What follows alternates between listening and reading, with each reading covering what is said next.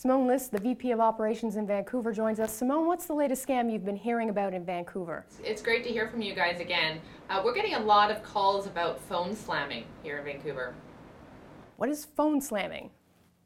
It sounds violent. Well, with phone slamming, what that basically means is people are being switched on their phone bills without their authorization. So what it might look like to them is they're getting some sort of a bill from what they think is their long distance provider, um, but it's actually not, and they've been switched without their permission.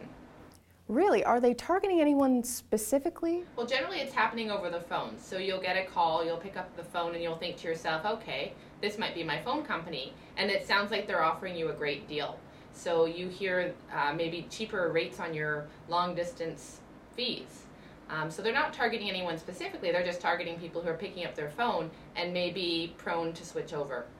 Now, I've heard about the auto dialer and that it can be used to trick people. What is auto dialer? An auto dialer is basically a tool that just calls houses randomly using numbers out of lists and um, plays a recorded message or will transfer you to a, to a live person if they get a voice. Um, but they're not supposed to be used for sales purposes. Now, what should people do if they have been a victim of this scam?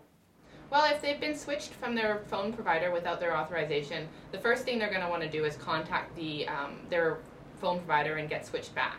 Uh, the second thing they're going to want to do is talk to the people that have switched them and tell them that they're either not going to pay their bill or they're going to ask for proof that they've been switched.